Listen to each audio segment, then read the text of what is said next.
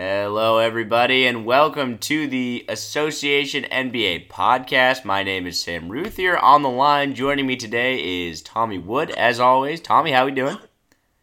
Doing good, man. Excited to uh, finally get these GM power rankings out of our system. Yes, indeed. So that is the topic of today's episode. Tommy and I have spent some painstaking hours assembling our own personal lists of power rankings of the GMs of all 30 NBA teams.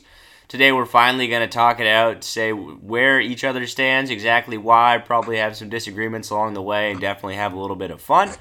It is the evening of March 5th, 2018, and we're going to dive right in. Before we give you some of those rankings, we actually went into this kind of blind with uh, uh, comparing how each other did it. So we're finally going to pull that curtain back and reveal exactly what it was that our methodologies consisted of to compile these lists. Tommy, I'll let you dive in first, and then I'll give you mine. So, uh, what were you thinking about when you put together your GM power rankings?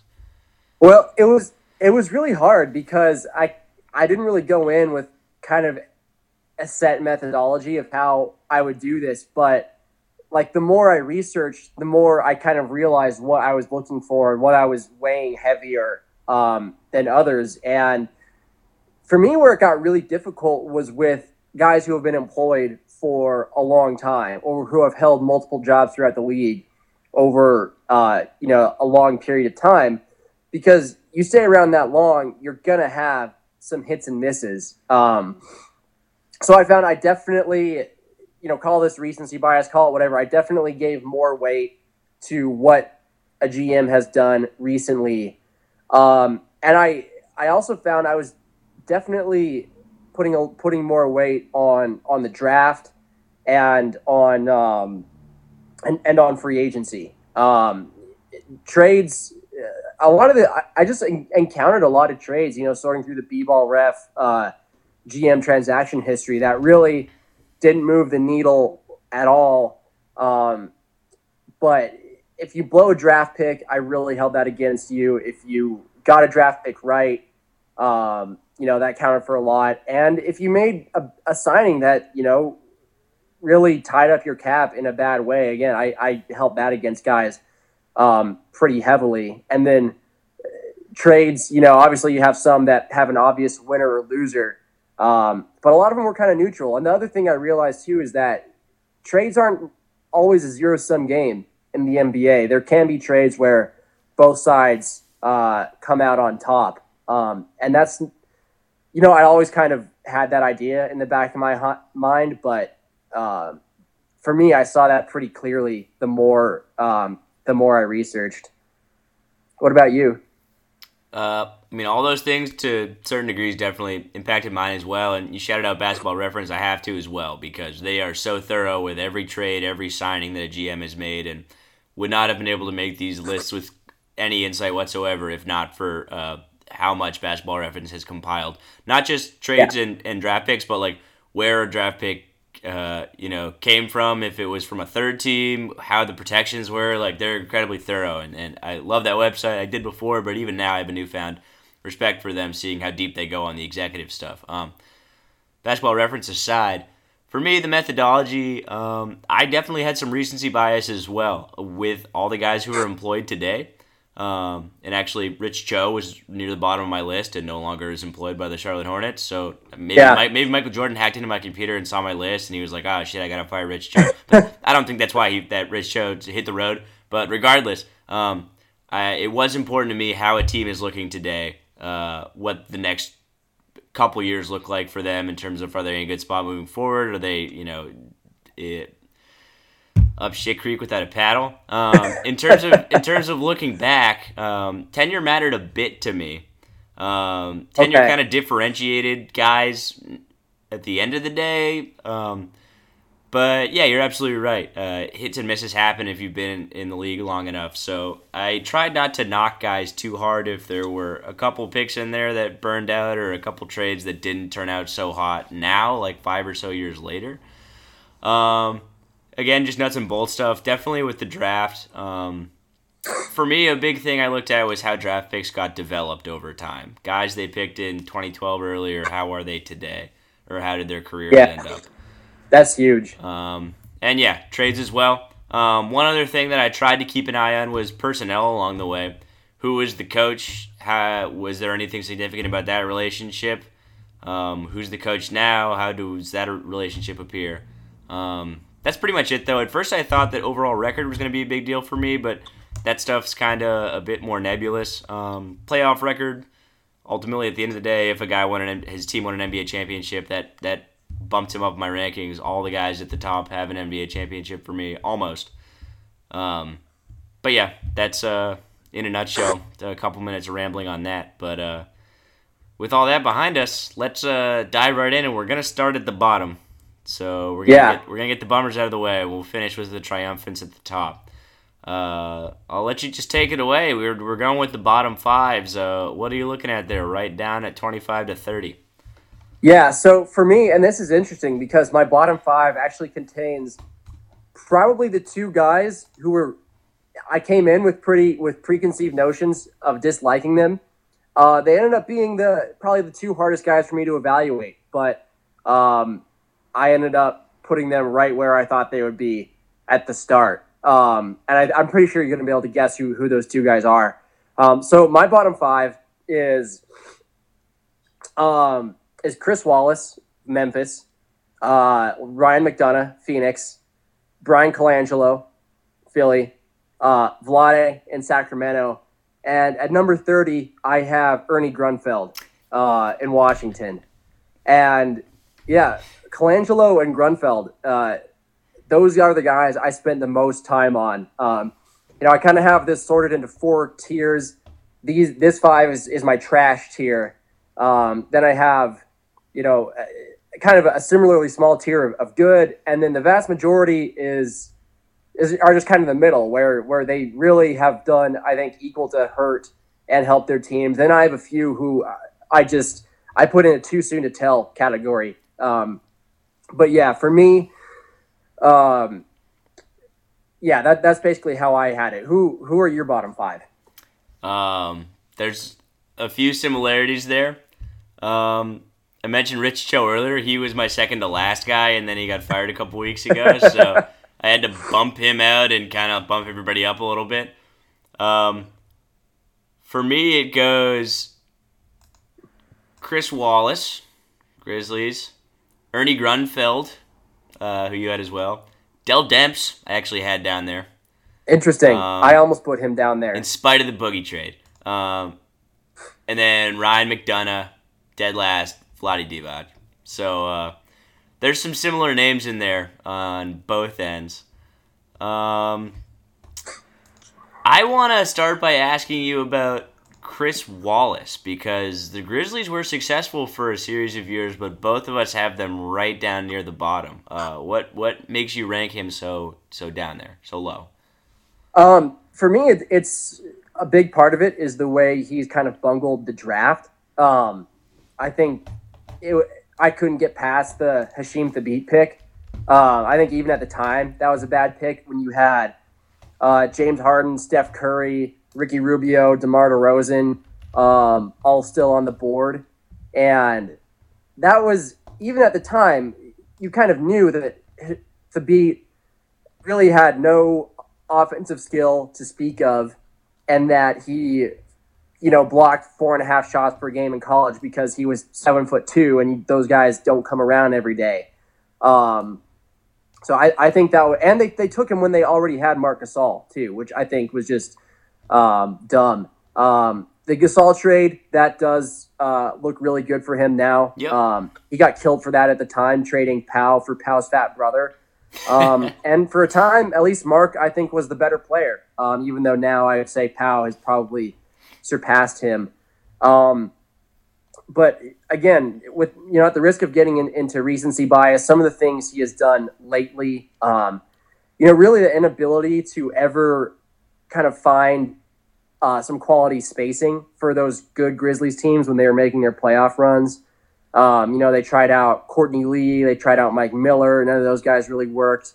Um, the Chandler Parsons max contract was a horrible idea at the time. This that's not looking back at that in hindsight. I mean, they knew his injury history when they trade when they gave him that deal. Um, the uh, you know some of the signings they made in the last offseason, Ben McLemore has not worked out. Um, you know, and then their refusal to trade Tyreke Evans this season um, really sealed the deal for me as far as putting Chris Wallace in the bottom five for for so many reasons. Um, you know, first of all, just because they could have gotten assets for a guy who's not going to be on their team next year, who has no part of their plans going forward, but also the fact that you know they need to be tanking this season, and Tyreke has been their best player all year, and he is helping them win games. And granted, he's been hurt recently, um, but uh, he's been costing them in that way. Um, and honestly, I think uh, his refusal to trade Marc Gasol or to even listen uh, to calls on Gasol has been uh, that was a big negative for me too. Um, you know that that contract he signed to Gasol he signed Gasol to was iffy at the time. Um, you know, a, a mid thirties big man with with an injury history, um, and it worked. It looked great for the first year or two, um, but now uh, Gasol has really regressed this year um, on both sides of the ball, I think, and uh, I think it's going to be another year or so before his reputation catches up to where his level of play is at. And Chris Wallace absolutely should have traded him before that happened. That's uh, pretty pretty damning, but also uh, some hard evidence that you're backing up and a lot of that stuff was was there for me as well. I uh, Hasheem Thabeet was something I hadn't spent a lot of time on, but you're right. As the second overall pick in a pretty loaded draft, that was a, an awful pick. Uh, yeah, considering the roster as well. And again, one thing I'll note, just going a little further back as well, is the Gasol trade did end up well for them, so definitely a feather in his cap. But when I even looked back at, at Grit and Grind and when that was a team that managed to have some pretty significant playoff achievements in what's been a really stacked Western Conference the last five years, felt to me as much as as, as you want to call Chris Wallace the architect of that, he kind of fell ass backward into it where Sherry traded for Marc Gasol and drafted Mike Conley, but Zach Randolph kind of just worked out better than anybody would have imagined, considering yeah, that was a very buy low move. What he done with the Clippers up till then. Uh, I mean, Tony Allen as well. You kind of just bring him in as an energy defense guy, and he ends up being a key cog and part of their identity. But a lot of that era, um, which I mean, people will always know when you say grit and grind, you're talking about those Grizzlies from like 2012 to about last year, maybe a little before that. But um, a lot of it was kind of uh, Dave Joerger putting the pieces together, things of that nature. Um, like I said, yeah. something that I focused on a lot was the relationship between a GM and a coach. And Joerger seems like kind of got the rug pulled out of him. Also, kind of was ready to go, but clearly there was a disconnect between Wallace and Joerger and probably ownership as well. But um, not only that, then you come in and get a pretty impressive hire in David Fizdale, somebody clearly your players like, as well as generally he's perceived highly in the league. Um, seemed to inspire his group to achieve well. All of a sudden, uh, the team starts out bad this year, and you fire him as well. I thought you wanted to be bad. Now that we're seeing the team is awful, and it seems the whole point is to get a good draft pick, why don't you keep him around when players clearly like him? He has a good reputation, and I don't think anybody's going to doubt that he has the potential to be a good coach based on what we've seen. Um, that's just a poor personnel move. Nonetheless, uh, you know, the Tyreke thing, I don't need to put any more uh, argument to it because I'm right in lockstep with you. That guy should not be on the team anymore, and they should have a first round pick or two second rounders or something to show for him because he's been the best player on the team. Um, yeah. And you mentioned the obviously the horrid Chandler Parsons contract, but even the Mike Conley contract, he got the at the time the richest contract in league yeah. history. The guy's been injured a lot. Sure, he's great when he's playing, but he's still never even made an All Star team, if I'm not mistaken. He, um, he hasn't. Now again, All Star, the best player in league history who hasn't made an All Star team. Yeah, I, yeah. I, am just going off the top of my head, but no, I mean All Star teams are nebulous, and I still think he's a really good player, and potentially, if he were healthy enough, could be deserving of that max contract. But how long he's been on the court and what results they've gotten for all the money they've given to him, Gasol, and now Chandler Parsons is just absurd. It's a shame for Memphis ownership to have to pay all that money out to those three guys and see such little results, and it rests squarely at the feet of Chris Wallace. So yeah, I I I wonder how much longer he can hold out because they haven't been good and they're not looking too good moving forward either. No, I don't think so. I love what you said about the coaches because even going back to Lionel Hollins, Lionel Hollins, um, you know, yes, Chris Wallace fired him after they made the conference finals and I think won mo- the most games in franchise history. And to me, I, at least I think like no other team of that caliber has really cycled through coaches over this time span the way the Grizzlies have. Um, you know, Joerger didn't last long, and I think that like I, I completely agree with you. The Fizdale firing was just idiotic. Um, I think I think he did a phenomenal job last year, um, and I think he's phenomenal as an assistant in Miami. And I I just I never I, I never agree with firing a coach mid-season um, because the interim guy very rarely becomes the guy you pick going forward for the long term. And so that you're really just punting on the season at that point. Um, if you're going to fire a guy, do it in the offseason when there are more candidates available, um, when you can hire assistants from other teams.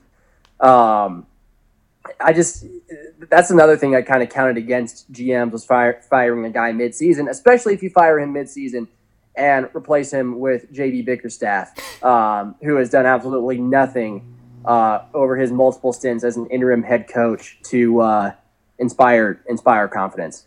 Um, that's that's enough on on Chris Wallace though. I let's uh let's move through the rest of your bottom five because we had a couple guys in there. I am I was surprised Bryan Colangelo wasn't down there for you because after what you've said about him in the past. Yeah, I've I've dumped on him. Um, ultimately, when I took stock of of his time, um, you know, whatever kind of control he had in Phoenix, Toronto, sure the Bargnani pick was awful. Uh, I just felt like there were a lot of guys who were a lot worse, even though I don't like him much at all. Um, but he was in your bottom five, so I'll allow you to state the case, and, and, and maybe you'll sway me when we get to the rest of the guys that I had down there. What what what puts Bryan Colangelo that low for you? Um, well, it, it, it's you know it's kind of like you said. You know, like I said, he was really hard for me to evaluate because he drafted Steve Nash. Yeah. He traded for Jason Kidd. Um, he drafted Stephen Jackson um, in in the second round. Um, but then, but then he let uh, then he you know, let Steve Nash or he let Kidd walk and he traded Steve Nash. Yeah. Only to re-sign him. Um, he traded uh, three first round picks for and to Denver for Antonio McDyess. um, that didn't work out very well. Um, you know, he drafted Shawn Marion. He drafted um, Amar'e Stoudemire. Um, he really was the architect of that seven seconds or less team. Yeah. Um, but then his last real move, uh, or one of his last real move. I mean, he hired D'Antoni as well, but one of his last real moves in um, in Phoenix was trading Joe Johnson for Boris Diaw. Um, actually, well, actually, Joe Johnson and the pick that became Rajon Rondo for Boris Diaw. Yeah. Uh, and as much as I love Boris, I think that move, I think that trade cost the Suns multiple titles because I think that if you have Prime, Nash, Amar'e, Shawn Marion, and Joe Johnson, again, all in their prime, I, I think you win multiple titles because that team, they made their conference finals runs. And I think with Joe Johnson's ISO scoring ability, uh, he would have given them that option to just put the ball in his hands and get a bucket like no one else on that team could. That was really the one thing they missed Yeah. throughout that entire seven seconds or less era. Um, so that uh, you know that counts against him for me. Um, obviously, the Bargnani pick, horrible. Um, he uh, he traded for Rudy Gay um, in Toronto. Um, that did not work out well. That was dumb. Um, he did hire Masai Ujiri. He, I mean, not not Masai Ujiri. He hired Dwane Casey. yeah. Um, so he's got to get credit for that. Um, you know, and then but then I look at what he's done in, in Phoenix, and this is this is really where, or not not in Phoenix, in uh, in Philly, and this is really where I start to hold it against him, and it might it might be recency bias, but he's basically kind of ran with the foundation that Sam Hinkie laid, but I'm not sure if he's really done much to improve their situation. Um, ben Simmons pick was a no brainer, first overall. He doesn't get any credit for that in my book. Um, you know, I, I like the Timothy Luwawu pick. I still think he has some potential. Um, and then some. I just look at some of the other stuff he's done. That Jerryd Bayless has not lived up to the money they've given him. Um, and then the uh, Noel trade, uh, you know, moving moving on from him was I think smart because he had no no room there with with uh, Embiid, but Justin Anderson has barely seen the court for them. Um, I don't even know how to evaluate the uh, Fultz Tatum trade because Fultz hasn't seen the court. Yeah. Um, but that's so I'm I'm trying not to hold that against him. But then some of the other uh, signings he made coming into this year, um, Amir Johnson got eleven million dollars to be a nice guy. Um, yeah. You know, signing JJ Redick was good. I don't get giving him one year, twenty three million, um, especially when he wanted a you know kind of a longer term term deal. And you know, yeah, his money will be coming off the books next year, but I don't know what they'll be using that on. I am skeptical that LeBron would want to come there. Um, and then the Jahlil Okafor situation. That's we've talked about that too. Um, and the way they, you know, they just held on to him, buried him on the bench, declined his option, and then traded him. Um, also, the fact that they traded him and a second round pick and Nick Stauskas for Trevor Booker, whom they have since waived. Yeah. Like that is a completely wasted opportunity. Um, you know, they could have gone out and got a better asset. Um, you know, a guy who could actually help them. Um, you know, instead of you know having then having to, you know, they still could have gotten Belinelli and Ilyasova on the buyout market, and and or maybe they wouldn't have had to get one of those guys if they had got somebody better.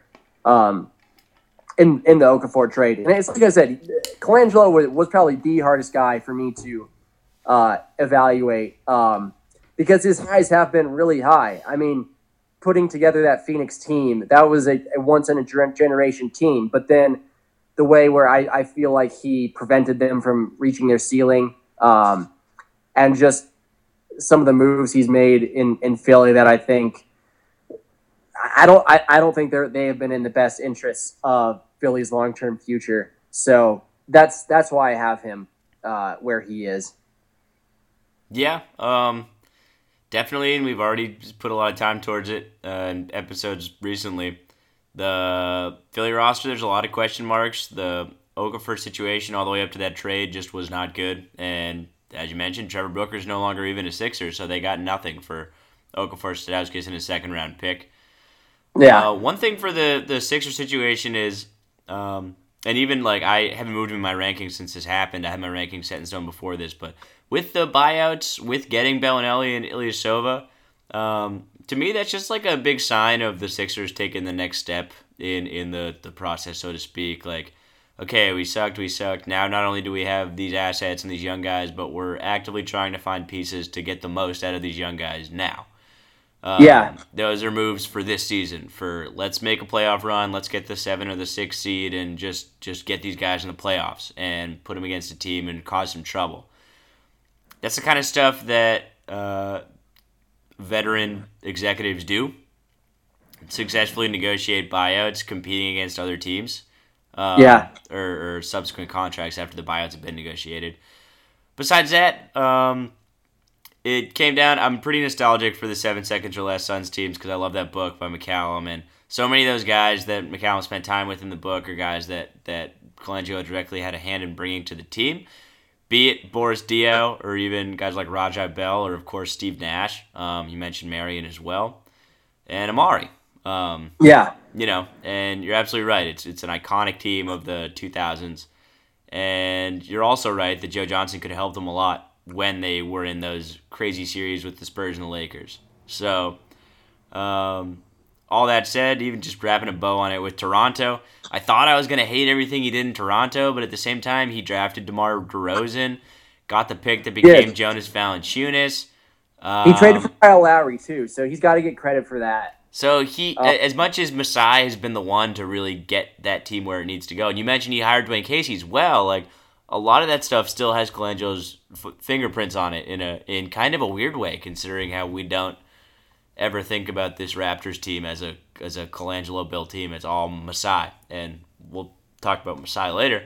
But yeah, um, just one one kind of little side note on that. This one of the mo- most fun things about this to me has been seeing just kind of the ripple effects yeah, of how deals affect subsequent deals. So, uh, Bryan Colangelo traded. this trade looks pretty pretty great in hindsight. Traded Gary Forbes and a first round pick to Houston for Kyle Lowry. um, Houston traded that first round pick to OKC as part of the James Harden trade, whoa, and then OKC used that pick to take Steven Adams. Steven Adams. Oh my God, who's now the third best player on the Thunder? Yeah, like seeing like that, seeing stuff like that has been really, really cool Yeah. for me. Um, because you just you just see like that that was in twenty July of twenty twelve, and we're still seeing the effects of that deal now. Well, yeah, and it's like crazy too when you're looking at stuff like the Melo trade, for example. Like there were picks from the Melo trade in the draft up until like was it two years ago or last year? Like two, 2016 was the last time a pick from the Melo draft got like conveyed, and that's just Yeah. nuts. Or the Melo trade because that was so Yeah. long ago, and now I mean he's on another team since then too. But yeah, all kinds of, of ripple effects over a long time. Especially with a guy like Colangelo, like you try to go back through his Suns history. I mean, he was there since 1994, meaning he's Yeah. been an executive the entire time I've been alive. So it's a lot to dig through, but uh, that was an interesting one. Um, all right, who is your? Those guys were your five and your four, right? Who's your third? Did you have somebody else at five besides Wallace? No, I had Ernie five. Grunfeld at five. All I know he was in your bottom five too. Let's let's talk about him. Yeah, you- for sure. so Go I for it. I did not know how far back Ernie Grunfeld went. Quite. Uh, I knew he'd been in Washington for a long time. I had not realized that he was the guy who hired Pat Riley to Yeah. coach the Knicks. yeah. Ernie's been around for a minute. Um, Yeah. and and for for Colangelo, you know, going directly from one example to the next, there's there's good things for that. For Grunfeld, there's bad things because basically for me, I kind of like skimmed through his time with the Knicks, and I mean, he spent a few years with the Bucks, but mostly I was looking at his time with the Wizards, and really, there's nothing to show for it. Um, besides, you know, some some brief flashes in the pan. So that's why he Yeah. landed so low for me, at least. Before I get too deep on it, I'll, I'll, let you explain a little bit. Um, how did you parse through so many years for him, and how would you end up with him so low on the list? Um, for me, again, it was it was the, you know, I rate I I weighted the most recent stuff uh, more heavily. Um, for him, since it's been since we're working on almost thirty years of history, I kind of mostly looked at, at since 2010, so the Mhm. last seven and a half, eight years. Um, you know, and for me, there he's really made like four good moves the entire time he's been in Washington, and that's drafting Wall, Beal, Porter, and Oubre, and I love all of those guys. And that honestly makes me grade him even more harshly because that is such an awesome core, and you should be doing so much better with those guys as your four best players. Um, so for me, it comes down to his uh, libera- liberality with which he trades first round picks. I cannot stand that, and that is what put me put him uh, beneath everyone else, in my opinion. Uh, you know, for Vlade, who I have second to last, like he he was in over his head the moment he took that job, so I don't hold that against him. Um, you know, a guy like Colangelo, um, you know, again, his his highs have been so much higher than Grunfeld's highs. With Grunfeld, again, like he's traded first round pick for Marcin Gortat, traded first round pick for half a season of uh, Bogdan Bogdanovich or Bojan Bogdanovich, excuse me. Yeah, Um, the the lesser of the Bogdanoviches. indeed. Um, the same for for Keith Morris. Um, this is this was the worst one for me. He traded uh, the pick that turned out to be Ricky Rubio, which again could have could also have been Steph Curry or Yeah. DeMar DeRozan. yeah. You know, you know who he traded that pick? Randy Foye and Mike Miller. a lot of good that did Yeah. him. He also this this was the my probably the one that made me laugh the most. He also traded a first round pick for Javaris Crittenton.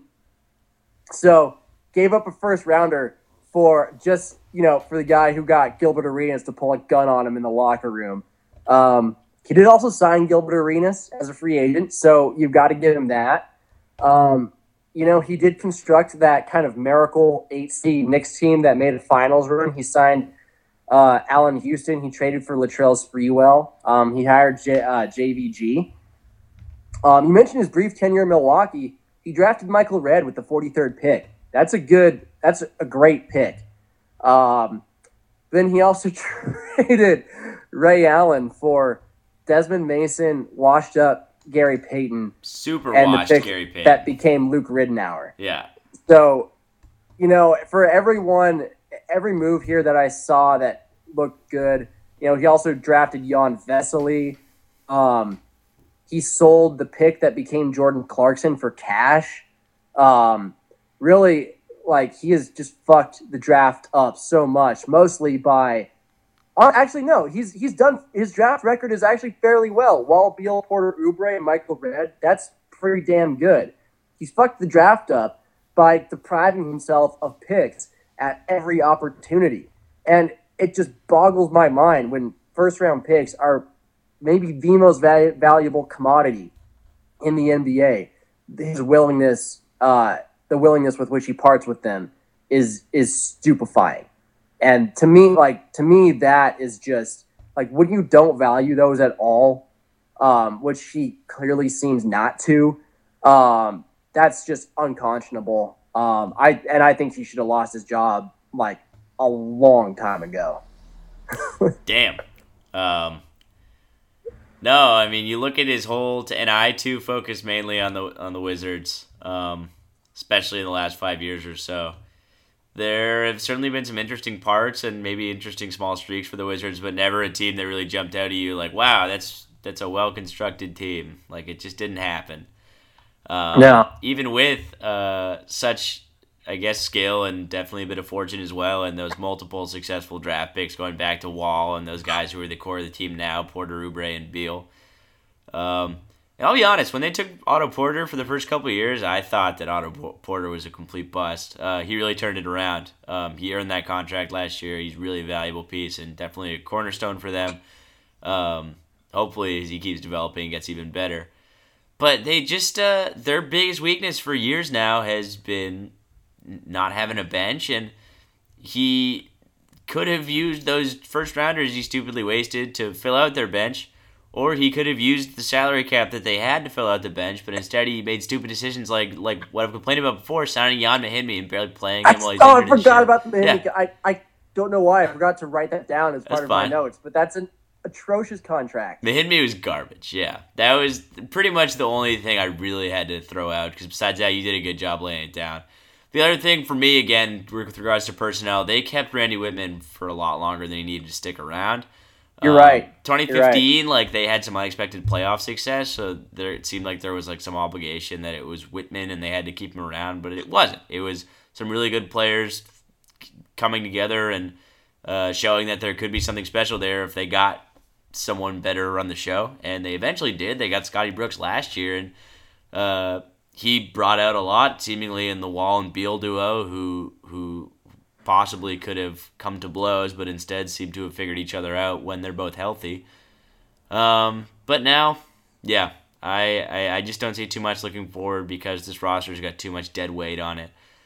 Um, you just mentioned they gave up a first rounder for Gortat. I didn't mind that too much because he's been around for a while and he's given them solid minutes and been a part of those starting lineups that have been so successful. But the overall point I'm absolutely with. The guy spends first round picks like they're one dollar bills and it's bit him in the ass. So um, Yeah. yeah, he was my. I think because they've just had playoff success and because he's been around so long, and, and like you mentioned, those '90s Knicks teams are pretty memorable as well. Um, that's why I only had him as fifth worst, but still being or fourth worst after Chris Wallace. That's still quite bad. Um, Yeah, yeah. Um, I, I I think your point about Randy Wittman is really solid too. Um, they definitely kept him. You know, it's it kind of speaks to the difference between like looking at the process versus looking at the results, anyone could watch the Wizards play with Randy Wittman as their coach and see that it wasn't working. Um, but then they won a playoff series against a beat up Bulls team. Um, they won a playoff series against, uh, you know, they just kicked Toronto's ass in a playoff series.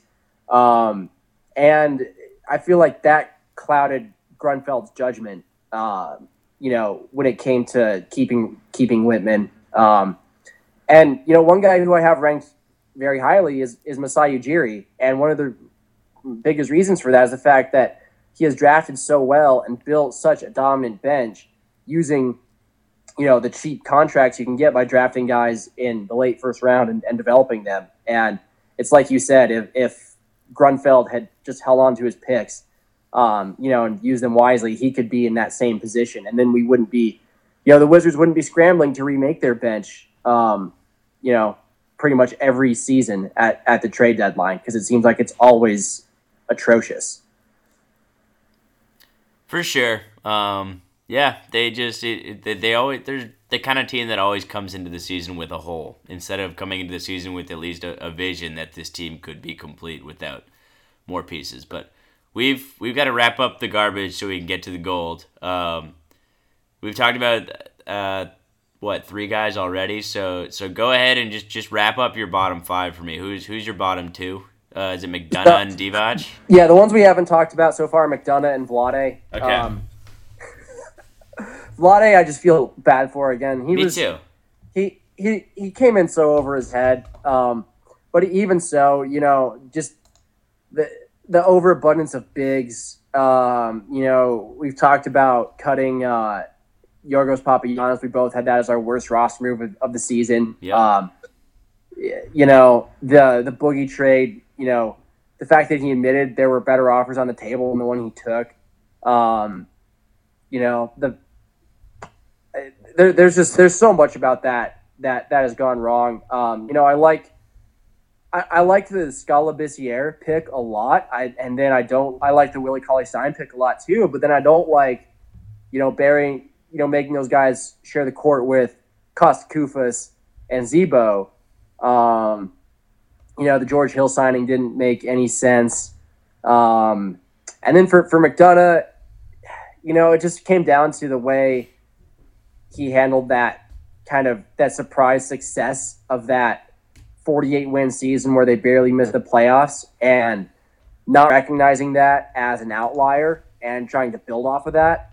Um, you know, thinking that two point guards is cool. Let's have three point guards. And, uh, you know, he kind of, you know, I, I, I, don't know how he could have exactly could have handled that better, but um, that situation worked out about as poorly as possible. Although we'll see what happens with the picks they got from Miami for the Goran Dragic trade. Um, but then, you know, the Chriss and Bender picks have looked pretty bad the first couple years they've been in the league. Uh, jury's still out on Josh Jackson. Uh, TJ Warren was a nice pick. Uh, Devin Booker, obviously, uh, he's got to get some credit for that. Um, you know, I also hold. You know, we talked about how interim got coaches rarely get the uh, the full time job. There's a reason for that, and I think hiring Earl Watson as the Suns' full time coach after uh, firing Jeff Hornacek was was a mistake, and he kind of tried to rectify that three games into the season Real when they quick. just got did. Yeah. So I don't know. That's that's kind of where I'm at. What about what's the rest of your bottom five? Uh, so it, it was it was Dell Demps, McDonough, and and Vladi. Um, Vladi, you're right. He's just way in over his head. Yeah, t- tell me about Dell Demps because he I almost put him in the bottom. So tell me, I'm curious why you have him uh, so far down there. Um, for me, it, it, I really penalized him in a big way with the fact that the you know the Anthony Davis pick fell in their lap, um, and he's been able to put absolutely nothing around him the entire time. Um, wasted so much time, wasted assets left and right. Um, you know, they finally got it together with the Boogie trade, and it's a bummer what happened with Boogie's Achilles, but even then, like Boogie and and Davis really put the time in to make that work. There was just as much of a chance that it wasn't going to work, and um, until that trade fell in their lap, I mean, they had what's his name, the kid in Sacramento, uh, Buddy Hield. Buddy, yeah. Who who is certainly not the Steph Curry and was taken pretty high. Uh, so that was kind of a blown pick that Vlade saved their asses on. Um, Omer Asik kind of is just redundant and shouldn't really be in the NBA. Um, just again and again, he's had opportunities to make the right choice or put some talent around Anthony Davis, and really I've penalized him in a big way for a lack of activity almost. It's not like there's a crazy amount of, of bad moves there, but there's just not enough when you have such a great piece to be building a team around, and you've only been able to get them to the playoffs once. Um, to me, it's pretty indefensible. I don't think he should be there. I think he should have moved on a long time ago. Uh, you know, they, they kicked the tires on Jimmer one time. There's, he's been doing stuff Yeah. like that. You Yeah. know, bringing in Tim Frazier, like Langston Galloway. These are the names I see when I look through like his basketball reference. Lance Stephenson, like that's how he tried to fill out the roster around Davis. And it's not even like Davis's contract has had them hamstrung for that long of a time. He signed the Supermax uh, ish deal a couple years ago. He's not even going to get all the bonuses on that, as we know, because he didn't make the All NBA team. And then finally, it came time to throw a bunch of money at Jrue Holiday, which I don't think was a good move either. They kind of had to do it though because he didn't get himself in a position to act otherwise. He had to. His hand was forced. So we'll see what happens with Boogie. Um, it's really hard to say whether you sign a guy with a busted Achilles, even when his ceiling's as high as Boogie's is. But um, until until until never, I don't have an until. Dell Demps just shouldn't be the GM of the Pelicans anymore, and I feel bad for Anthony Davis. You might have sold me on swapping him with Bryan Colangelo down into my trash tier. I, I'm gonna have to like make room for him. Yavich! for a sixth man on the trash bus. Um, Sixth Because, man of yeah, the year. You know, there's just so much. Like we've we've talked this year about they until the Asik they traded Asik for Mirotic, which although the, I don't like that trade, even though it made them better in the immediate term, that's not what they should have been going for in the in the aftermath of, of the Boogie injury. I think they should have traded AD because he's gone. He's he's not. His next contract is not going to be with the New Orleans Pelicans. Like spoiler alert you know, we've talked to. I don't know how much say he has over their medical staff. I don't think he hires them, but so I can't hold that against him. But I'm sure AD will hold it against the franchise when he decides to sign elsewhere, just like he'll hold Dell Demps' inability to uh, build any sort of competent roster around him. But yeah, we talked about uh, before the Asik trade. They had nearly thirty million dollars on their cap, from whom they were getting no production this Yep. year between Asik, Solomon Hill, who's a horrible signing, and Alexis Ajinça. yeah. Um, one thing that kind of rubbed me the wrong way about Demps is they had Robin Lopez on their team on a good deal, traded him, and then paid Asik. They could have just rolled with Lopez this entire time. Just keep up. Um, paid him not as much as they're paying Asik and, and gotten far more production. Um, and then, how did you evaluate the, the Chris Paul trade when it came to Dell Demps? Because that was a hard one for me. Because the return they got, Eric Gordon, Al-Farouq Aminu, Chris Kaman, and the pick that became Austin Rivers was shit. But Dell Demps had agreed to a trade that was vetoed by David Stern that would have brought New Orleans a much better return, in my opinion. So I didn't know how to do that. I didn't know how much I could criticize him for what they got when it seemed like Demps tried to get them something better and then the league vetoed it. Yeah, I literally gave him a mulligan for that exact reason. Uh, an unprecedented move of commissioner interference when the Lakers and the Hornets at the time and whoever else needed to all agreed to the deal. Um, and it would have been better for them. So, what they got Yeah. from the Clippers was just the fact that they still had to trade Chris Paul and they found a team to do it. And you know, that was clearly plan B, but they had to do something because there was no alternative. So I, Yeah. I did not hold it against him, even though you're right, it was a very good return. Um, Yeah. Yeah. One other thing I just want to note is that Emeka Okafor currently starts for the New Orleans, Pelicans. He does. The other thing I, I hold against um, uh, against uh, Dell Demps is the way he handled uh, Monty Williams. Yeah. Uh, I don't think Williams deserved to be fired when Demps pulled the trigger. yeah. Um, you know, especially like immediately after he had led them to the playoffs, and and you know maybe this is kind of another process versus results thing. He didn't like the process with Monty Williams, and he was gone regardless of what of the result of that playoff run, um, which is the attitude I, I said Ernie Grunfeld should have adopted with uh, Randy Wittman. The Yeah. difference is I thought Monty Williams was doing a pretty damn good job in New Orleans. Um, you know, and, and I thought he had a great relationship with, with Anthony Davis. Not that that's the end all be all. Um, but again, he had a fairly limited roster uh, his G- GM had assembled for him. And I think he really maximized it. Um, and, and I, you know, Alvin Gentry is a good coach, but again, he's been dealing with such a limited roster. It's just, it's hard. It's kind of hard to evaluate what the coaches in New Orleans have done, but I feel like Demps definitely made uh, Monty his fall guy. Yeah, I I would say that's a fair assessment. And Gentry at the time wasn't a hire I was excited for, coming off of being Steve Kerr's lead assistant on that championship team. But he didn't do much to impress me last year. This year, they found a way to make it work with Boogie and Cousins. Again, I really feel like that came down to Boogie and Cousins deciding they liked each other and wanted to make it work on the court together more than anything a coach could do. But uh, yeah, that's we'll see with Dell Demps. I, I I still think the guy's a lost cause, but all right, Yeah. let's, let's get off the shit heap and, t- and have have some more fun up at the top. Um, I think we're gonna have maybe the exact same five names, but at least four of them in common. But I think the order is gonna be big here. So we're gonna run down the top five uh, GMs we have in our power rankings from from five to one. Yeah. Uh, I'll I'll let you do the honors if you'd like. All right.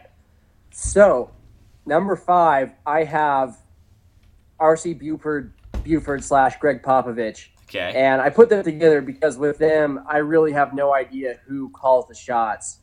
Um, so I just kind of I have them as a team at number five. Mm-hmm. Um, number four, I have Bob Myers, uh, Golden State. Okay. Uh, number three, Daryl Morey in Houston. Okay. At uh, number two, I've got Danny Ainge, your good old your good old pal Trader Danny. Did you put Masai And- Masai number one? My number one is Masai Ujiri. Oh my god. I, knew- I knew you would agree with that, but but we, we can get into that in, in, into that later. Um, and that that was hard for me. Um, but just to be to be brief before we get too far into the details, it came down to Masai has really not made like any egregious mistakes. Like out of everyone I looked at, he had probably the the fewest mistakes, and the ones he has made were not hor- very costly. And when I looked at that combined with all the good he's done, that was what ended up putting him over the top for me. But what's enough of that? What's your top five? Um, same five names, different order. My number five is Masai Ujiri. okay. Number four is Daryl Morey. Number three is R.C. Buford. Number two is Bob Myers. And number one is that glorious man known as Trader Danny, Danny Ainge. Um, All right. yeah. Where do you want to start? Uh, we'll start at the top since we have different number ones. Um, since we actually have uh, one through five, we're different all the way. I, I just want to talk more about Masai. Yeah. You're right. Uh, I'll, I'll let you go a little more, but first, I just want to say you're absolutely right. His tenure is is stacked with mostly some big hits. Uh, not only the Melo trade getting a huge haul back, but also the Iguodala trade was on his watch.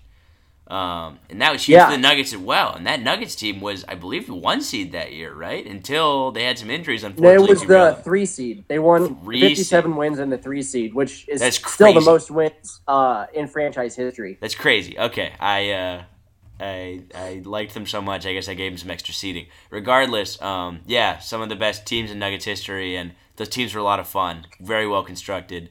Obviously, Yeah. these Raptors teams have had a lot of success as well, and even against a lot of pressure to dismantle them and do away with it and start anew, he's committed to what he's built, and it's shown year after year. They keep getting better and better, and now they're on top of the East and are a legitimate finals contender this year, um, perhaps more so than any of those period previous years. Um, so I'll let you dive in on, on why he's your top dog, because he's pretty high up there for me. You, you got to pick nits up with these guys, but but Yeah. break it down for me. Yeah, you number one. And that's that's what made it so hard. But yeah, so just you know, he came into Denver um, into a pretty bad situation with Melo wanting out. Um, traded him halfway through his first season as GM, and I think he really set the standard for what you want to get when you're trading a superstar. We just talked about.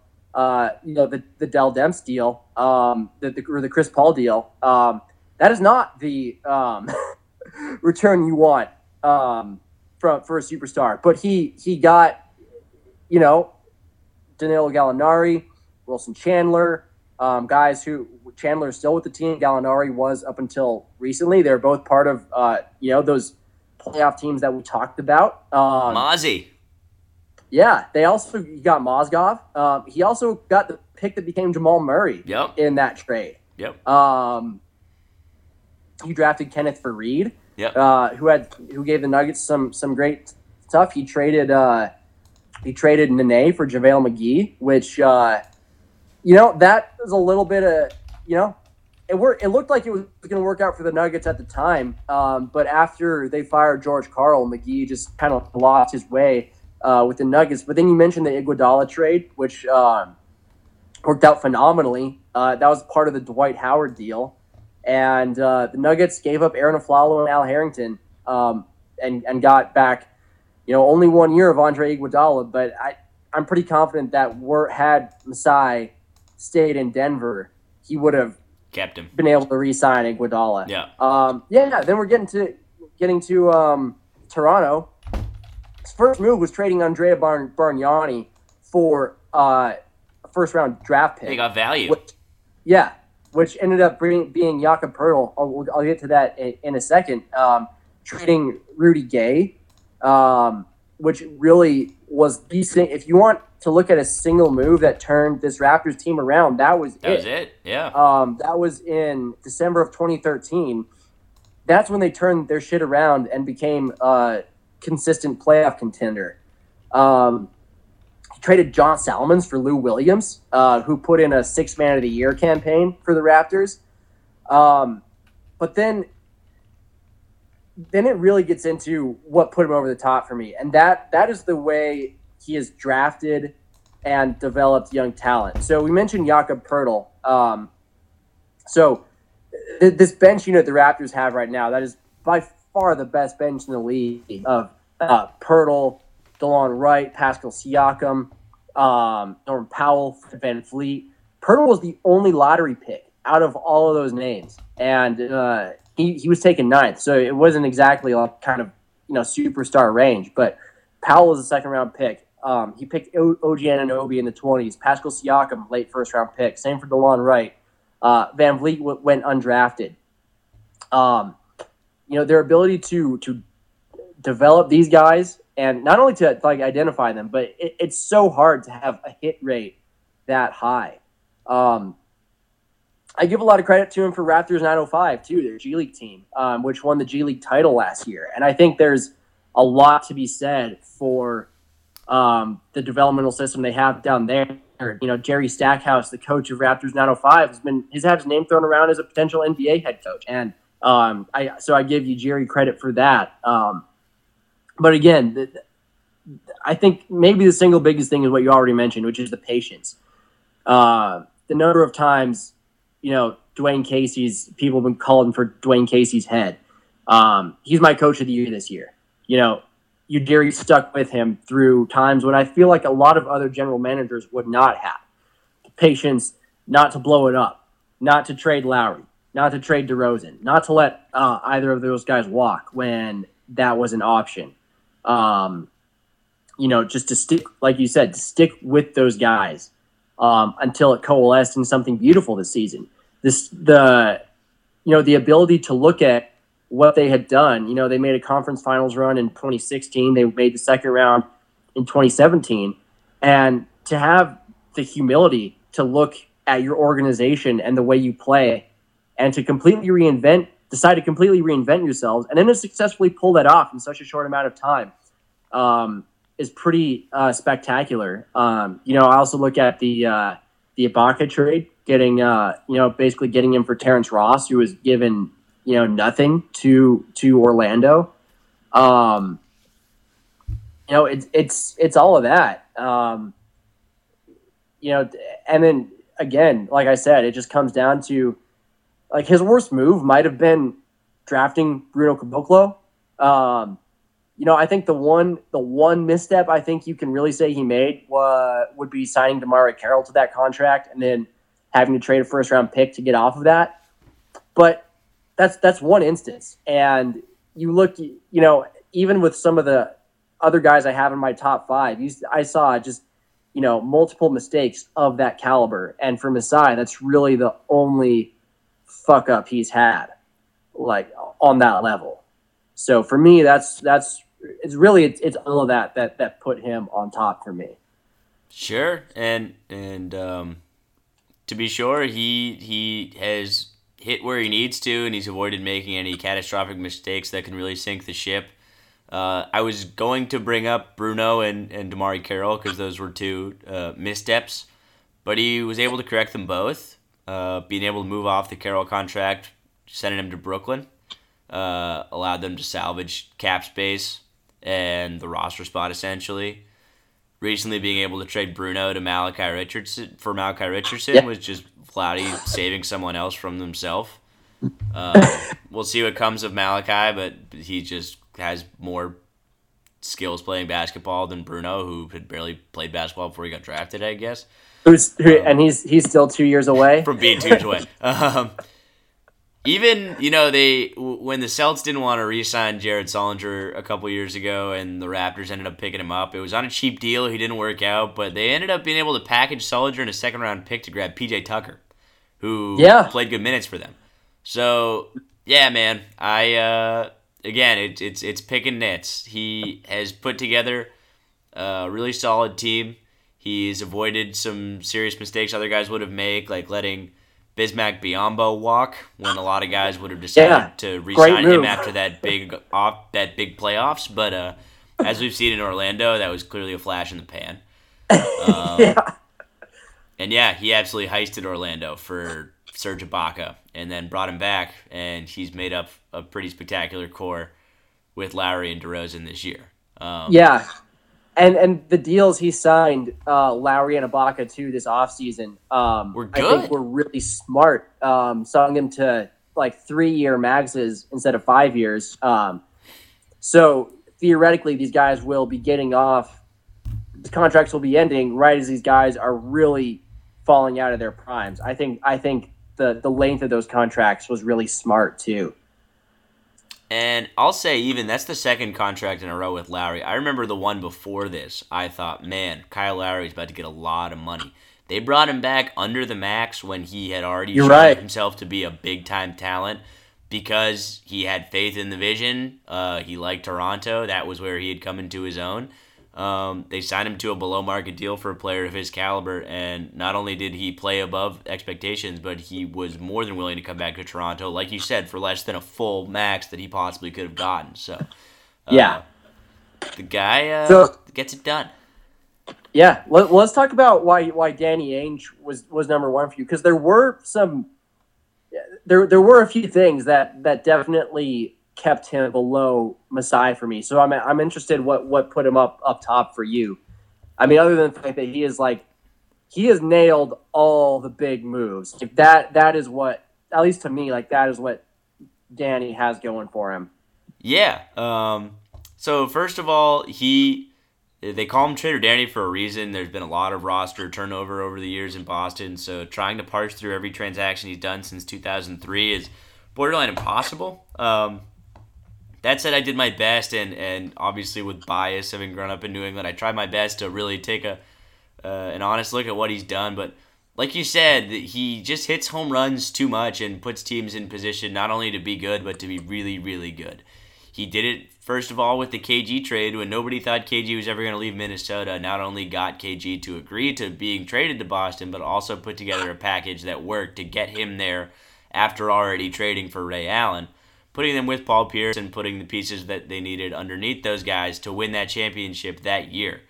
Um, first of all, for me, the top three guys are all guys who have put together championship winning teams, and that mattered a lot to me. That's why I put Morey and Ujiri. That's among the reasons I put Morey and Ujiri below those top three guys. Um, Interesting. So Danny just did it. He put together a team yeah. that could win a championship and had a coaching staff that could coach them to a championship and Doc Rivers and Tom Thibodeau. And say what you will about how much time Doc Rivers spends on the golf course now, stealing a line from Bill Simmons, but back then Doc Rivers was considered one of the best coaches in the league. KG and Paul Pierce mm-hmm. swore, by, swore by him. Paul Pierce followed him to LA down the road, and KG said he would only play for him in some way later on in his career. And after he retired, came back to LA Clippers camps to help out. Uh, so clearly there was an attachment there with the two biggest players on that team.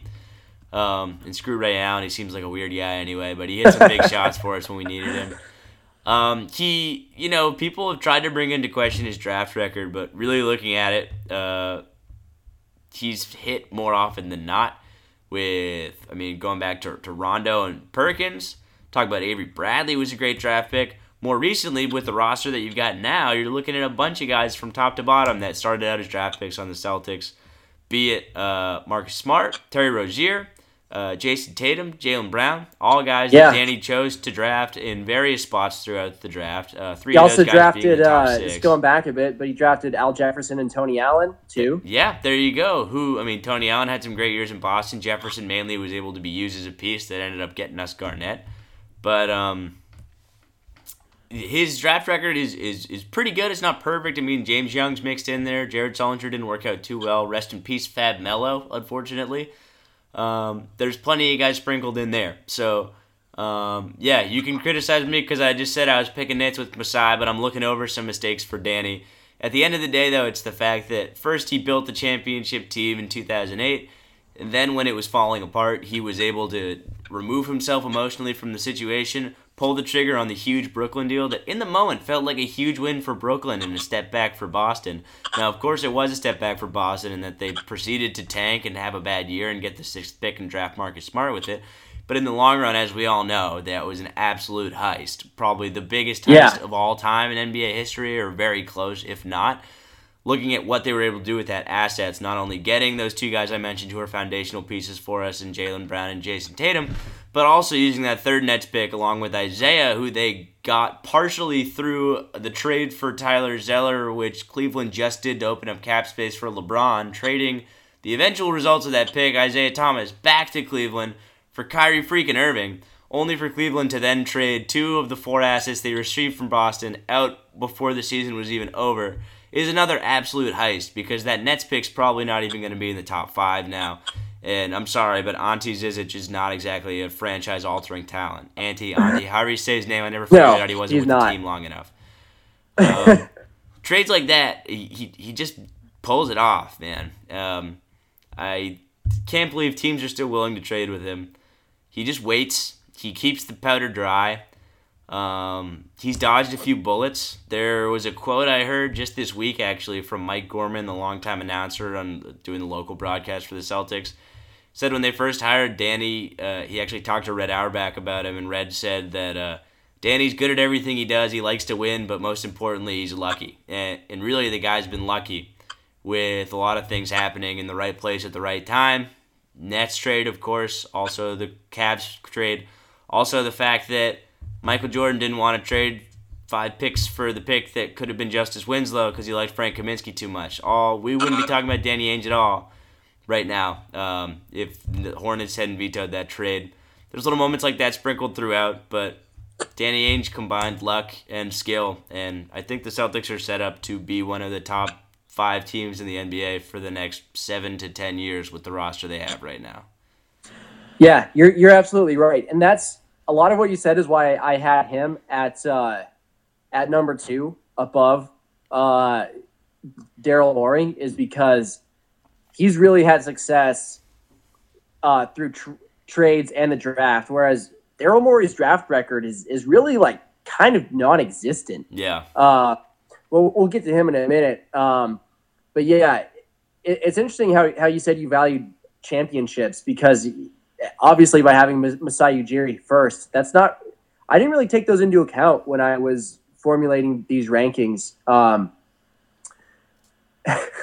yeah, so the Hornets trade, the Hornets trade that didn't happen. Yeah. If that that trade happened, no one would talk about Trader Danny. Like people, people would call him Trader Danny in like a pejorative way. They would they would call him that to make fun of his ass, while Rich Cho would just be raking in Jaylen Brown and Jayson Tatum, and Kyrie Irving. Who knows? Look, but, man, we don't you know, we don't know what picks they were. We just know they offered five picks. Yeah, but I mean, when you think about it, like what what other picks could they have been? I mean, a couple of those Nets picks had to have Yep. been in there. No doubt. Um, and you know, Michael Jordan's inexplicable love for drafting big white guys saved Danny's ass right there. Um, You don't know what Justice Winslow would have looked like under Brad Stevens, though. I didn't even mention Brad, but that's a genius hire of a coach, out of the college rankings, no less. You're right. That that is a genius hire, and it's funny because after he hired Stevens, you saw uh, Chicago hired Fred Hoiberg, uh, OKC Billy hired Donovan. Billy Donovan. Yeah. Neither of those have really worked out the way the way Brad has. Um, he's just been he's been he's been unbelievable. That was like a phenomenal job by Danny identifying that what he did well would translate to the to the NBA. Um, but yeah, I mean, you know, you you, ta- you mentioned his draft record. There are there there are some things in there I held against him, and that part bits of his draft record and the proposed Hornets trade are what pushed him below Masai for me ultimately. Um, and, and that's um, he drafted MarShon Brooks in the first round, took Jared Sullinger and Fab Melo with back to back picks. James Young didn't work out. You know, RJ Hunter looked like he had some potential, but he's out of the league now. Yeah. Um, so th- those again, it's when you're talking about guys this great, you're picking nits. But for me, that's what separated Danny from uh, Masai. Um, but I mean, Ainge, he's he's made so many good trades, like so, some we didn't even mention. You know, trading Rondo for Jae Crowder. Um, you know, there's just some other ones. You know, trading uh, That was a uh, heist. two, trading Bebe Nogueira and two second round picks for Kelly Olynyk uh, in that Yeah. draft. Uh, trading a, a first round pick to Phoenix for uh, for Rondo um, in, on draft day. Um, you know, just the, the uh, Isaiah Thomas heist, and then again turning trading Marcus Thornton and a first round pick for Isaiah Thomas, and then turning around and packaging IT for Kyrie Irving. Just ruthless. That is one thing that I really like about Danny is just how goddamn cold blooded he is Oh yeah. and I, I have such a soft spot for Isaiah Thomas. Um, and it, it kind of hurt to see him get traded like that. But at the same time, you really have to admire just the complete lack of sentimentality from Danny Ainge to make that trade at the time he did. Um, yeah, so it's. I mean, he, he's had. He built one title contender. He built a champion. He tore it down now he's built another title contender. Uh, that's almost impossible to do in the NBA. So it's it's really impressive. It's uh, I mean, yeah, you're definitely spotty with the draft record, but that that's really all that that you can knock him for. And and um, one other thing I'll, I'll just mention is some of the signings that happened the last couple of years, even while they weren't exactly competing for a championship, were guys that uh, a lot of teams didn't work out with, but for whatever reason they got great value out of them. Um, Amir Evan John- Turner. yeah, Evan Turner is the main example. Amir Johnson already had success in Toronto, but we made the most out of him in Boston, even though towards the end he was looking his age. Even re upping with guys like Jonas Jerebko uh, turned out being good for us. And there's plenty of guys who came through Boston and, and uh, didn't have much value, and by the time they left, there was a lot. even looking at Jae Crowder and what he came in for as just a throw in compared to what he got traded out for as what should have been a stalwart defender for that Cavs team. You know, at least he had the reputation. Um, having an eye for Yeah. guys like that, and even the ability on the free agency market to sign Al Horford and Gordon Hayward. Um, yeah, those that are is- that's big. those were the uh, the top one or two free agents in their respective free agent classes. Horford behind Durant and Hayward, I think, behind no one. He was the big dog. Yeah, he year. was number one. Yeah, Um, and yeah, you're right. Like he signed uh, Avery Bradley and Jae Crowder to immensely uh, valuable contract, which enabled him to trade them later. yeah, Uh, so that's you know Br- Bradley to clear cap space for Hayward, Crowder obviously in the in the Kyrie trade. Um, so yeah, both of those were very smart and and forward thinking too. Um, for sure. But uh, okay, let's round out the top five. Um, next, I had R.C. Buford and Daryl Morey. Next, you had Daryl Morey, Bob Myers, and R.C. Buford. I actually had Bob Yeah. Myers second.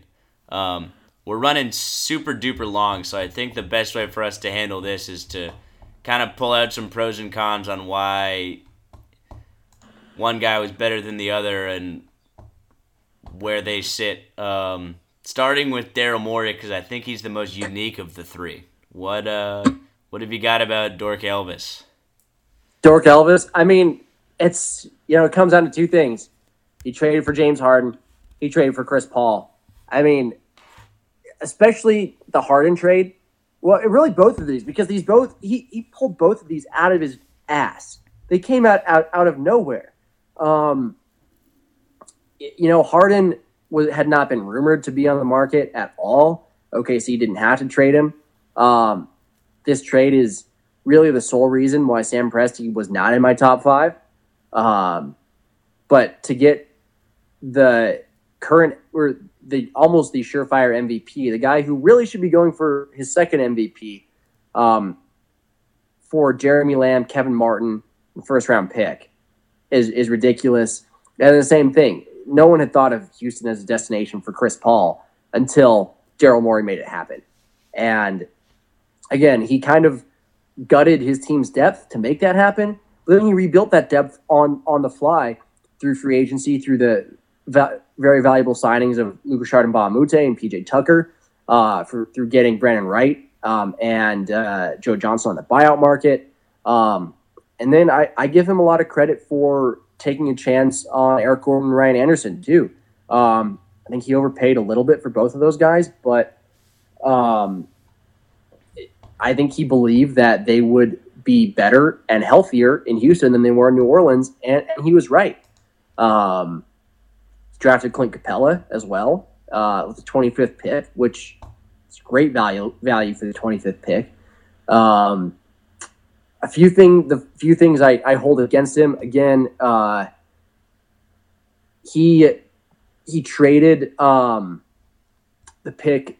No, not even the pick. He he drafted uh, Nikola Mirotic, uh, stashed him, and then traded him to his rights to Minnesota for Johnny Flynn and Donatas Motiejunas Oh God. that did not work out well.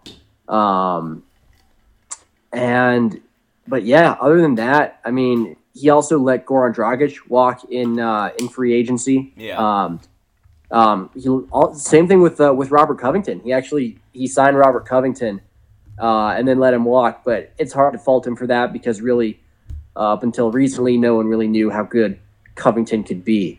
Um, I don't know. What, what what about you? What um, how do how do you evaluate that that whole Dwight Howard era too? Because that was kind of hard for me because that had some unbelievable highs and, and unbelievable lows.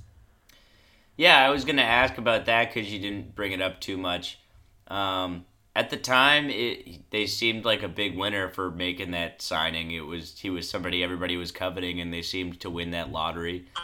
Um, and it, you know, at the end of the day, it just didn't work out. But he always talks about his whole mentality is that it's a star-driven league, and you just need to have a lot of talent. And at the time, it seemed like a move to give them enough talent to be in a position to win a championship. And they did um, at one point have a really solid team with Harden and Howard, and then of Did. course it, it disintegrated um, and they didn't, and they let Howard walk, and that was that. Um, and even as that was all happening, and they had that one down year, he managed to keep his eyes moving forward, Daryl that is, and keep enough flexibility to put together the team they have now.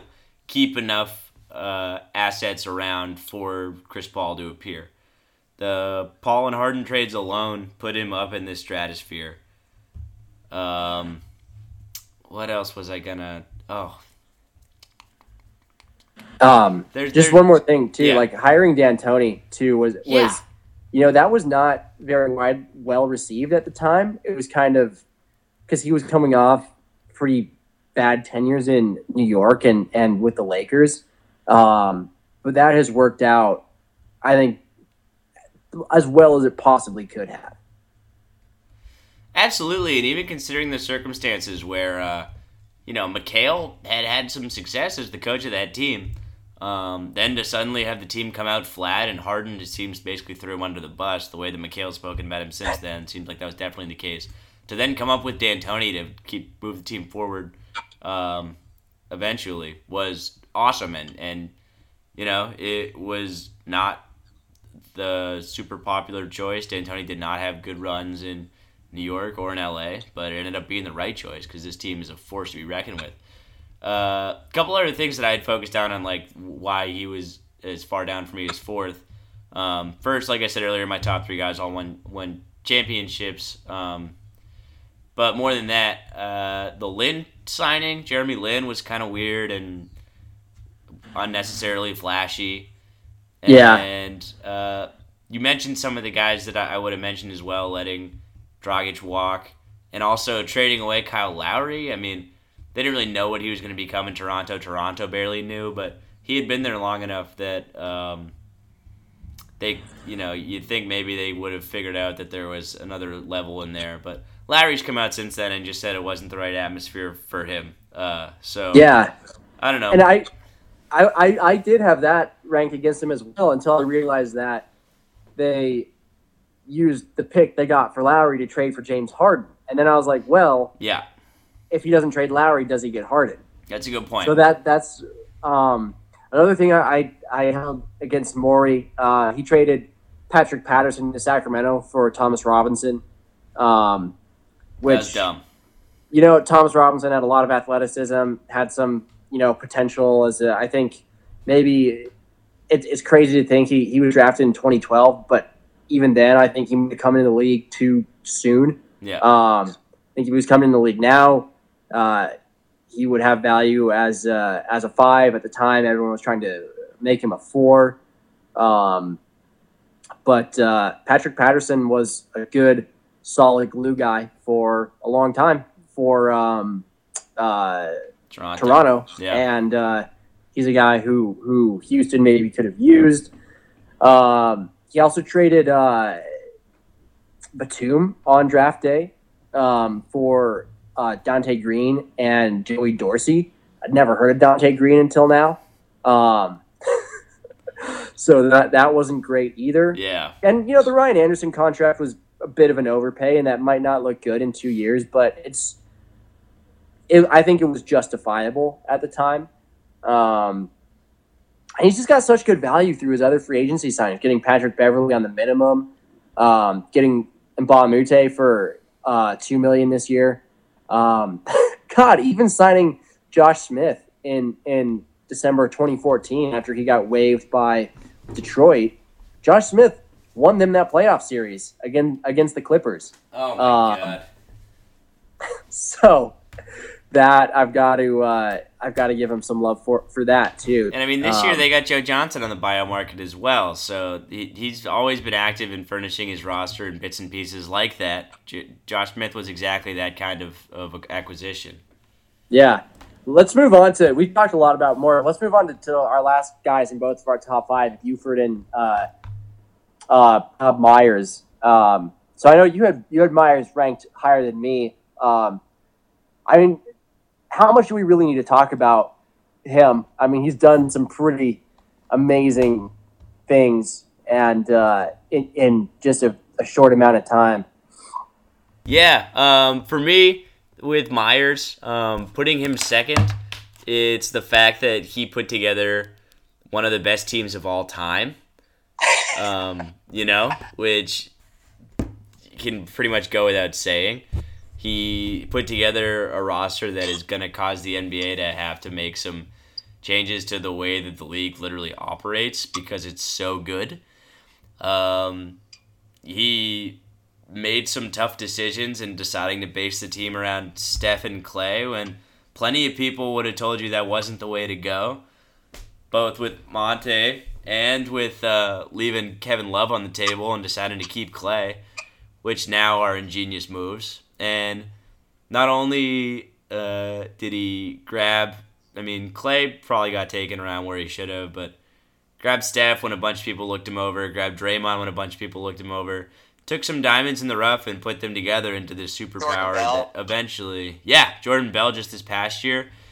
Um, I think um, Harrison Barnes was a really good pick at number seven too. Yeah, um, yeah, it's a good point. Harrison Barnes and even uh, the trade for Bogut. I mean, I know he's not on the team anymore, but they w- what they got back for Monta Ellis, Bogut ended up being a centerpiece of that first championship team. So um, it was a culmination of of how you know just the active team building. He it was a masterclass, um, and continues to be, and that goes all the way up to the coaching staff, giving it over to Steve Kerr, who is not just one of the, the, the best coaches in the league, but also continues to surround himself with awesome staffs. Be it Alvin Gentry, like I mentioned earlier on that first team, was an excellent assistant for him. Uh, Luke Walton oversaw yeah. that crazy 24-25 win streak to begin that se- the 73 win season. Um, it's always been a robust staff and – even looking at the team this year after three straight years of making the finals, going out of the box to find ways to motivate them, like drawing up their own plays or whatever, trying to break the league record for the most technicals. Um, I don't know, man. Being able to sign Kevin Durant, convincing him to come join this team when it's already the best team in league history, that is yeah. just off the scale. That's a pretty okay move. Yeah. So I don't know. Uh, anything else that I maybe not didn't mention about him? Um, why why didn't you have him number one? I guess because he's got such a good track record, right?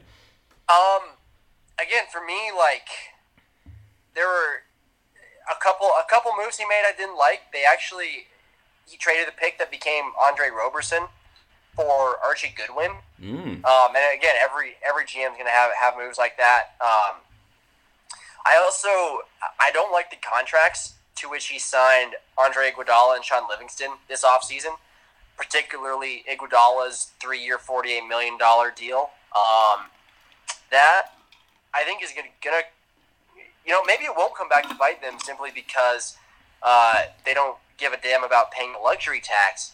Um, but I don't think even this year Iguodala is worth that much money.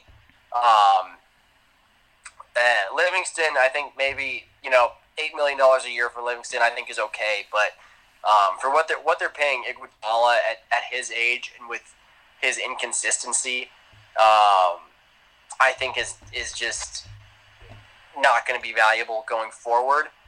Um, those are that that was pretty much it. I just I really dislike that Iguodala deal.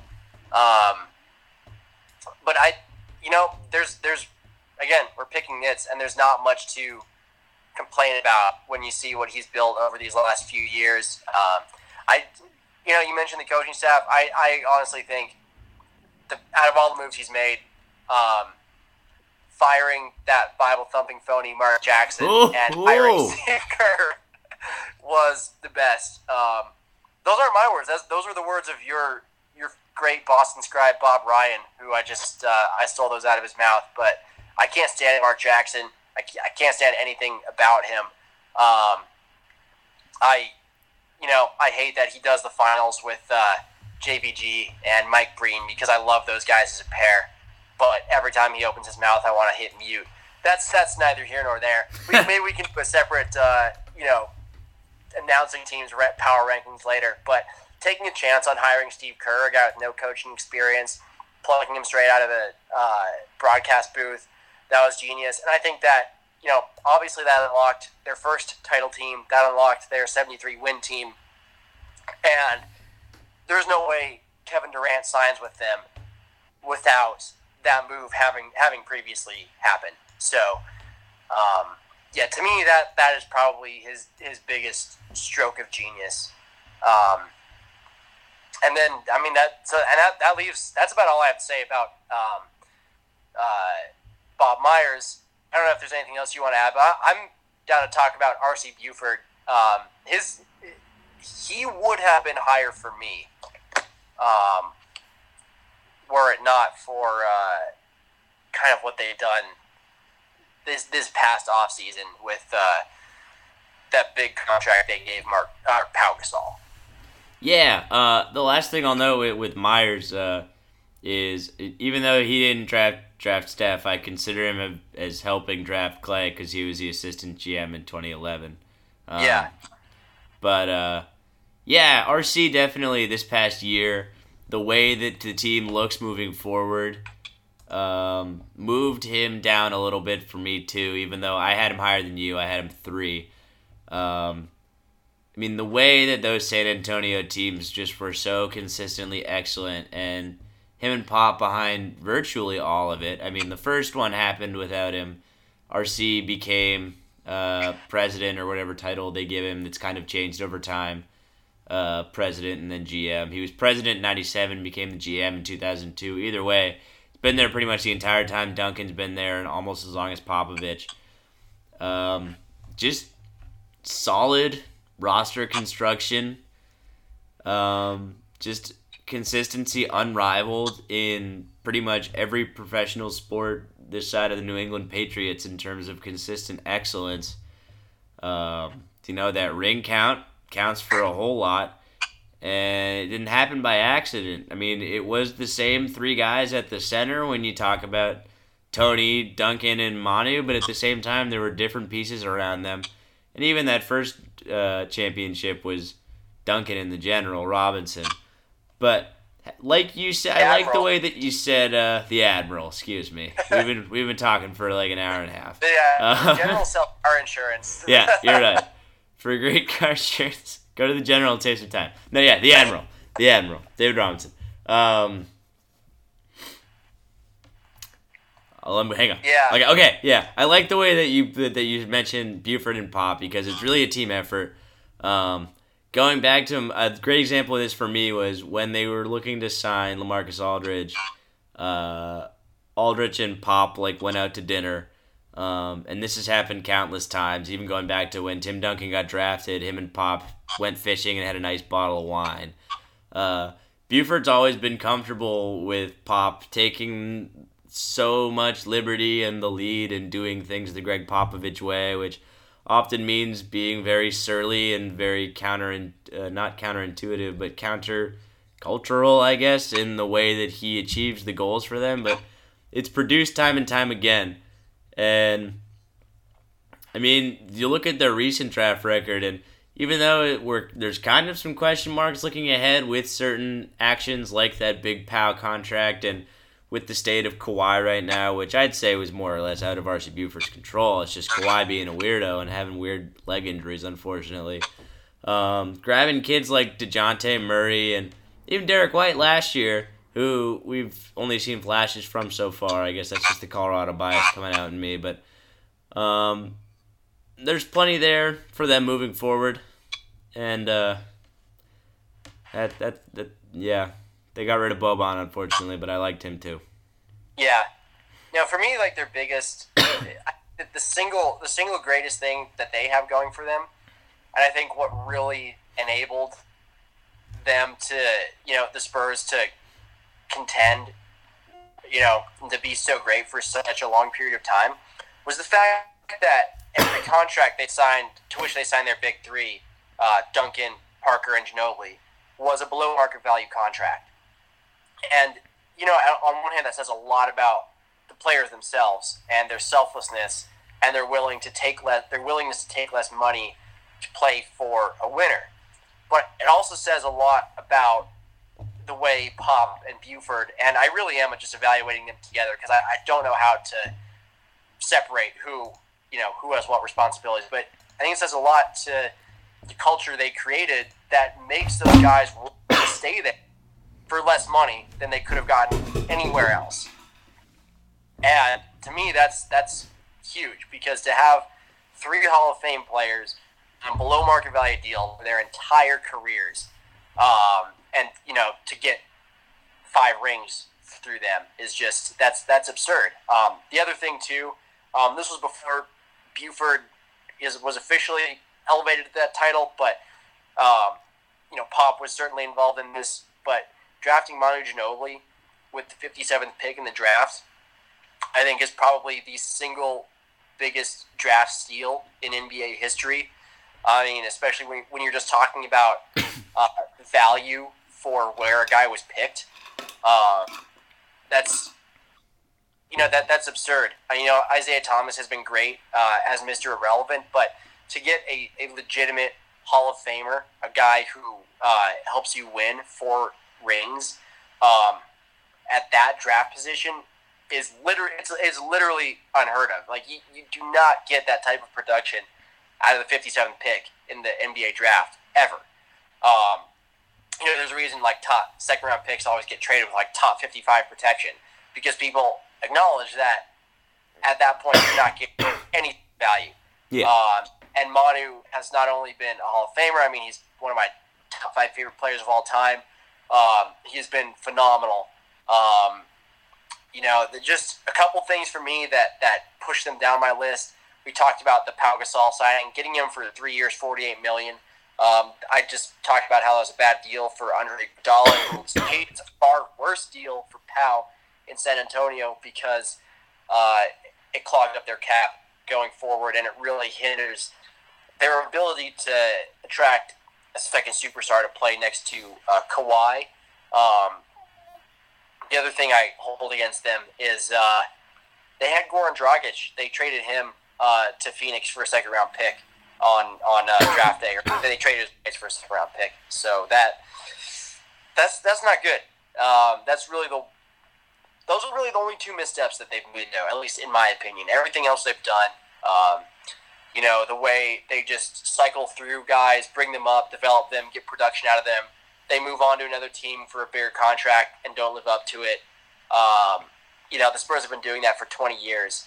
Uh, you know, getting Jonathan Simmons on a minimum, stuff like that. Uh, you know, obviously the Kawhi Leonard trade, um, you know, trading George Hill for the pick that became Leonard, and and Davis Bertans. um, you know, there's there's very little to complain about there. No, no complaints on my end, man. It's a, it's a generally pretty solid record, both in terms of when they traded and when they drafted, and what they ended up doing with the guys they drafted, going all the way back to Timmy. Um, a lot of success there. But with that said, we uh, spent a lot of time putting these things together, and we spent a lot of time talking about them. We we are way long here. Not that that's much of a surprise, but it is the truth. Um, I think we'll have to do we double. barely- Di- and we didn't even get to bitch about, uh, you know, just just one thing I want to throw in there, really quickly is, I had to before I started researching this, I did not know that Neil Olshey used to work in L.A. I did not know that he traded the pick that became Kyrie Irving for Yeah. Mario Moon and Mo Williams. I just had Clippers. to put that out there. Yeah, um, it's funny how that hasn't followed him at all. He's just people just think of him and as the Blazers, but totally, um, so it was a disastrous trade for sure. That's funny. Um, I will tell you one thing that surprised me doing research was I actually felt decent about Gar Forman. Yeah, Um, yeah, that surprised me too. I was expecting to have him far lower than I did. because the team is, is is bad now, and the last couple years there have been some serious missteps. But like he he really crafted that team with D Rose and Thibodeau and Joakim Noah and Taj Butler. Like that's all him. Those were all like would not have happened without Gar Forman at the helm. So uh, yeah, that that one surprised me. But um, all right we gotta we gotta wrap it up, man. We gotta we'll, we'll, we'll do double duty next week, catching folks up on on the league. Oh man, Maybe Houston will still have a win streak, and we can really go deep on that one. Uh, it sits at 15 right now, but uh, any last GM notes for you, T Bone? no, that's about it, man. This was this was a marathon, but you know, it's like I like to say, we just sprinted this marathon, and this was a blast. That we did. We, uh, I, th- I believe the gentleman who owns the world record's name is Eliud Kipchoge. So we just Kipchoge the marathon. Um, and I, I, I couldn't be happier. But uh, congrats to, to Danny Ainge and Masai Ujiri, and apologies to Vlade Divac and Ryan McDonough. But that's the way the cookie crumbles. Um, Yeah, as always, feel free to subscribe to us on Anchor.fm and Apple Podcasts. Thanks to my buddies, the Woolly Mammoths, for the the uh, soundtrack to the podcast. You can follow Tommy at Woodstein72, right? Yeah. 72. I always want to say 73. You can follow me at Sam Routhier on Twitter. And uh, thanks again, as always, for listening. This has been The Association. Tommy, take us out. woo! Woo.